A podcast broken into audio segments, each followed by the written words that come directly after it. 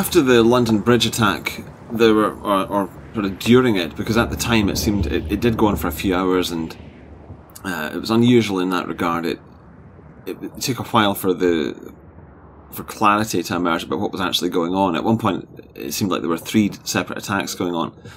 But during this prolonged period of confusion, uh, there were quite a lot of things going on on Twitter, as you would expect.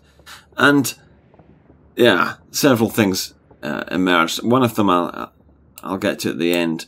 Um, the others are just sort of standard tweets. And again, I've, I've, I made these notes at the time because I want to try to illustrate the div- the range, an incredible range of delusion uh, that was going on at the time. The first thing is uh, the first one I'm going to talk about is not delusion as such, uh, but it is a Muslim girl saying, "Please don't be a Muslim. Please don't be a Muslim. Please don't be a blah, blah, blah, blah. hashtag London." And uh, well, as I say, this is not delusion as such, but it is interesting to see. Well, it's. I think we should be honest about this and say that every time something like this happens, we all hope that it isn't going to damage our case. I mean, we politicize it immediately, and you know that's ruthless and so you know so kind of cold, but it is a an, an inevitable thing. I mean, I'm speaking just uh, about 48 hours after this uh, thing in Las Vegas happened, and I'll I'll admit that uh, I hoped that it was not a white guy. Uh, I certainly hoped that it wasn't a right wing white guy, uh, because that could be used by my political opponents as as leverage. Um, so it's very understandable that this Muslim girl didn't want the London Bridge attack to be an Islamist attack. And I suppose, I mean, this doesn't really come under the delusion thing. I just wanted to note it because I suppose indirectly it is to do with delusion because we, people tend to lambast the other side for politicizing these things. But the truth is that we all do it. So anyway, okay, that's the first thing. Similar to that is a white girl and incidentally, she later deleted her Twitter account. So I imagine that she got some comeback for this. Um, and she said, I really want the driver to be, to be white. Please let them have no relation to Islam. Please let this be an accident. And then all I can think is, please let the driver be white. Please let them be white. Prove the idiot spewing hate speech wrong. and, you know, that's an interesting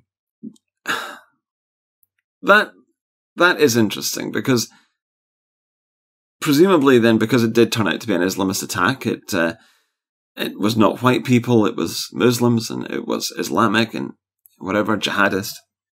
Presumably then the idiots spewing hate speech are not wrong, and therefore perhaps they're not idiots.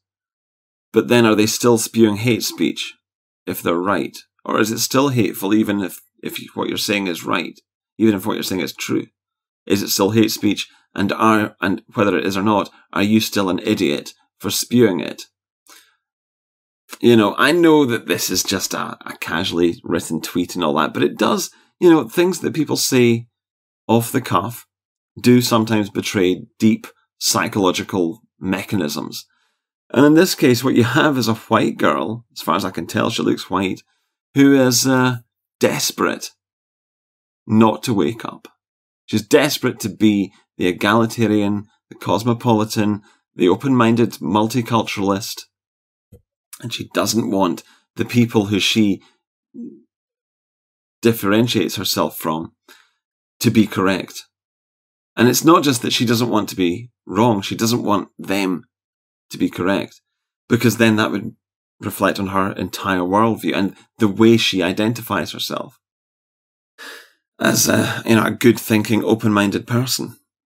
you know, if the idiots spewing hate speech are right, then maybe she's the idiot. All right, moving on to the next one.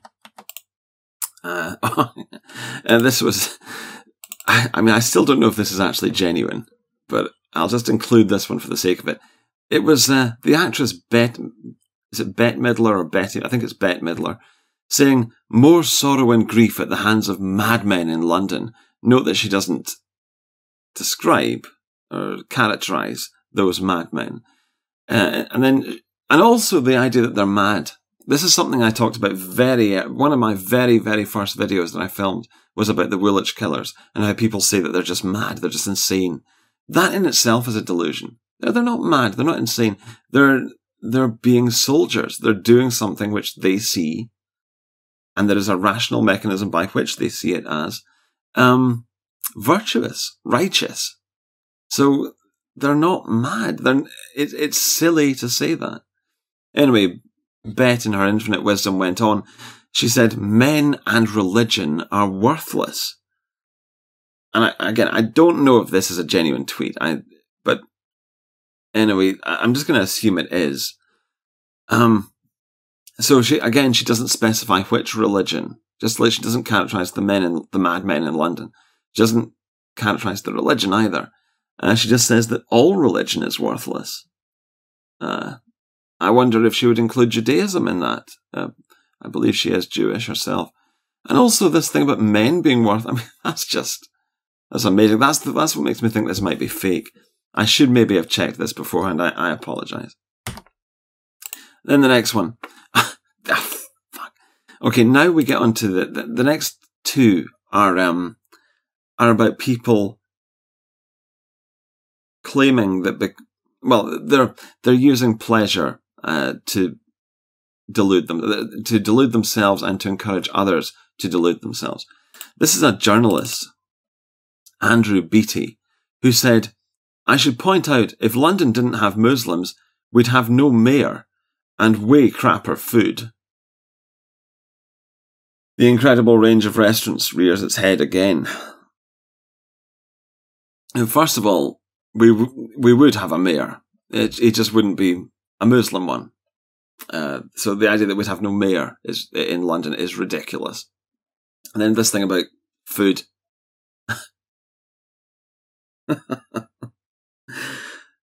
this thing about conspicuous consumption that we now associate with the people that I call globe shitters. I think it's actually quite widespread. You know, it's this idea that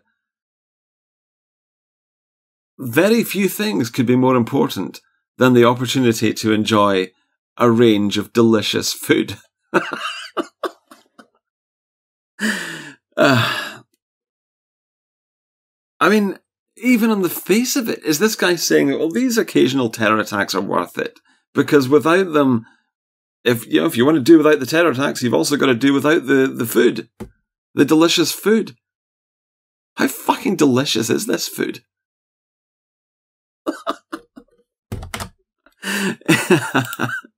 For God's sake.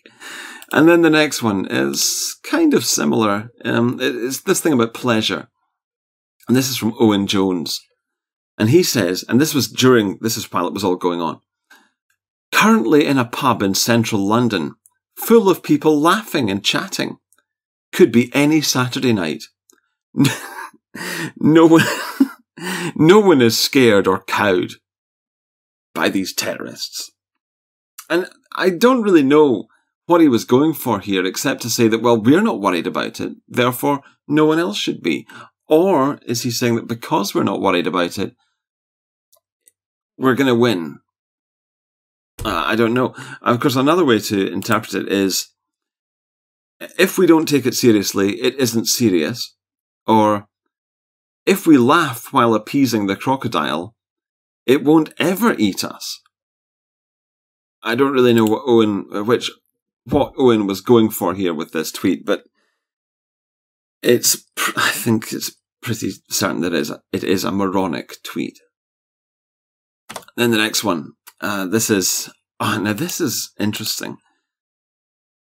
This is someone saying uh, London Bridge is falling down, the, the nursery rhyme, uh, ending it with Allahu Akbar. And um, someone reported this tweet to the Met, the Metropolitan Police, uh, Met Police UK, as you can see. And what, what the reason I think this is delusional is the guy, this second one, Sam Cordell, who reported it, seems to be thinking that if he re- if he reports tweets like this, then the seriousness of the situation is reduced. You know, the fact that we have a terror attack going on in, in London uh, suddenly becomes less important if people are not tweeting these kinds of things about it. Uh, that is the definition of delusion. But again, you get this. This is something that it, it manifests in a lot of these uh, delusions, these these examples of delusion. You see that it's this idea that if we're happy about it, if we refuse to take it seriously, and if we refuse to be scared, then it isn't scary, it isn't serious, it isn't worrying. Uh, because we have chosen how to react to it. So we're sort of writing reality. We are authoring reality by way of how we choose to react to things. Uh, you know, there's something to be said. There's something to be said for this thing about perspective. Uh, that you do make your own reality. I understand that. But in the end, you're still responding to the same stimulus, regardless of how you choose to respond to it. The stimulus remains the same. And in this case, it is jihadi terrorism. So whether you choose to laugh or cry or whatever about it, it's still the same thing. It does not wait for you to react to it and thus define it. And and then the other thing, this idea that the, and the guy who reported it, was he thinking that this was his righteous duty as a citizen, uh, or a British man, an Englishman, to sell out his fellow Englishmen? I mean, uh, I'll just move on. The last thing is Oh, yes, yes. Now, this is the very famous clip that emerged from the London Bridge attack. And I still don't know exactly what was going on here. It seems to have been in a, a bar, and the police were telling people to, to get down. Uh, again, this was during the, the height of the, the attack. And you hear a guy saying, uh, you, you, first you hear a guy saying, uh, I think it's fucking Muslim cunts. And then another one says, Don't say that, fucking idiot. It's not Muslims. I'll just play it.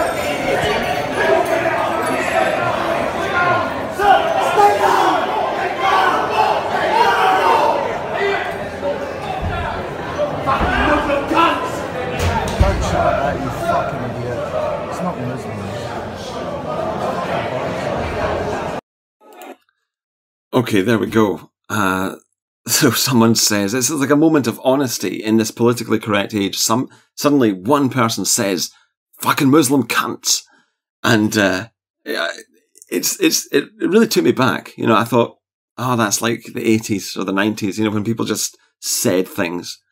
Um, and nowadays, you're not used to that level of well, just direct speaking. And but that that's the well. What's interesting is how his fellow Englishman reacts to that honesty, to that directness, and and also notice that the the one who is honest is forthright and aggressive and masculine, whereas the one who is delusional is quiet, uh, meek, and it sounds like a wee boy. Uh, it doesn't sound manly, which I think is you know it's difficult not to read a lot into that. So the guy says don't say that, you fucking idiot. It's not Muslims. And now, of course, this is just the epitome of delusion. But now, obviously, during any attack, you don't know for sure that it's Muslims. Uh, it could be something else. But what are the odds? Especially nowadays. The fact is, this guy who said that it's not Muslims, he had no evidence at all that it wasn't Muslims and he had plenty of evidence or reason to suppose that it would be Muslims. Plenty of reason to suppose that. None to suppose that it was not Muslims. And yet he chose to, to believe that, or, well, he chose to say it. And of course, you've got to wonder, uh, was he hoping that other people would hear him saying that and that would make, they would think he was a good man, virtuous? Or was he just trying to convince himself? And if so, why? Because in the, in, you know, in the thick of it, it doesn't really matter what you believe, surely. What matters is that you get through this scary situation and you survive. But even in, at the height of that scary situation, this guy was thinking, am I a good person? Or do I, or am I Islamophobic? Somewhere deep down, even then, he was either thinking about how other people were perceiving him, or he was thinking about himself. Is he a good person? Amazing. He could be, he, that, for all that guy knew, he could have been about to get killed in some brutal manner. And yet he was thinking about political correctness. Truly remarkable. And, and I was, I was really amazed by it at the time. And it, you know, to be honest, it, it sticks, it, it's still quite, it's still as striking as it was. And I think that is a perfect candidate for a set of exhibits in the future that will be used to illustrate how fucking mad our age was. You know, in the face of one Islamist terror attack after another, combined with the social pressure to not drop, join the dots, recognize the patterns, and reach the obvious conclusions, people faced with a new terror attack, or at least some of them, uh, faced with a new terror attack, just assume, well, it's not Muslims.